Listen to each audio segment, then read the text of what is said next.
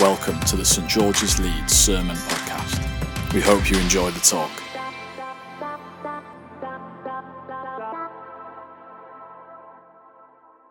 Hi guys, I'm Jonathan. I'm one of the students here, and I'd like to begin today by stating that I will be talking about anxiety and mental health.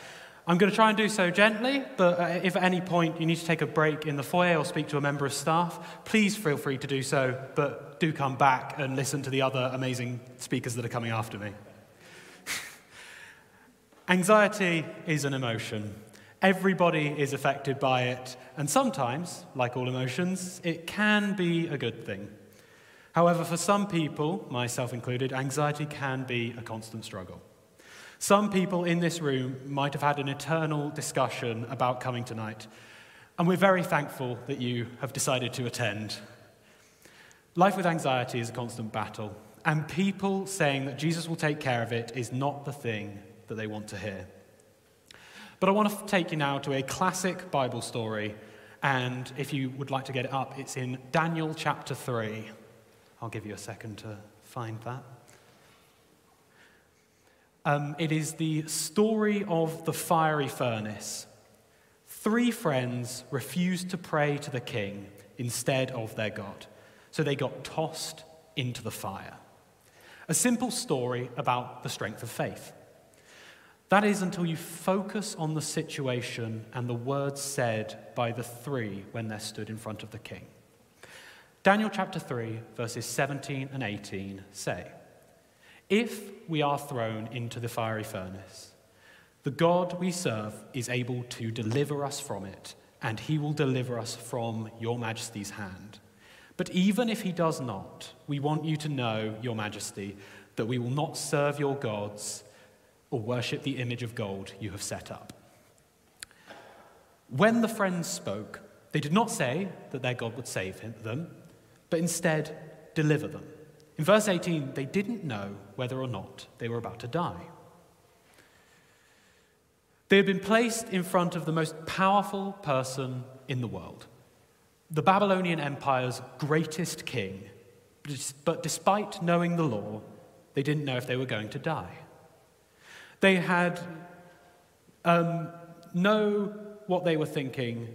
I, I don't know what they're thinking, but maybe a tiny voice creeps into the back of their minds the fear of their situation overwhelming their faith in God, as they introduce a caveat to their trust in verse 18, saying, But even if he does not.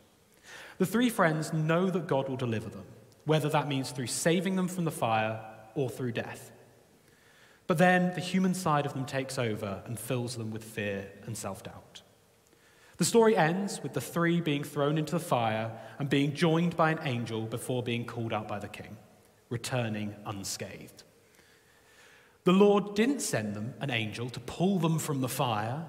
He didn't send a gust of wind to put the furnace out. He sent an angel to stand in the fire with them. Despite the doubt that the three friends had, God wasn't just going to watch them burn. God made us human, and it is our humanity which brings us to Jesus. Jesus was sent for many reasons. Dying on the cross was a big one, but so many people have the misconception that was only for our sins. Jesus died on the cross because he cared for you.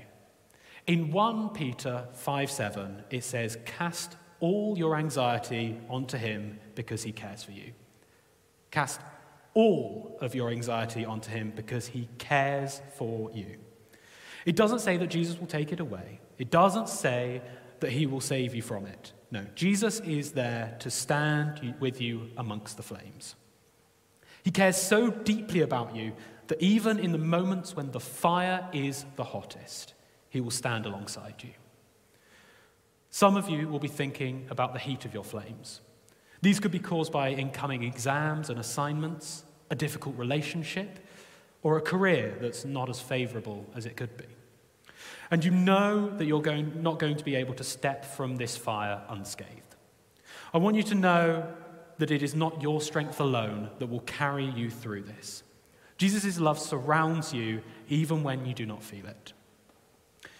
In this book, Amazed by Jesus by Simon Ponsonby, he says, Trouble is unavoidable, and following Jesus invites more. But they will not let their hearts be troubled, even if their situation is troubled. The answer to troubled hearts is to trust in God, who is there, see how he cares. Amen? Amen.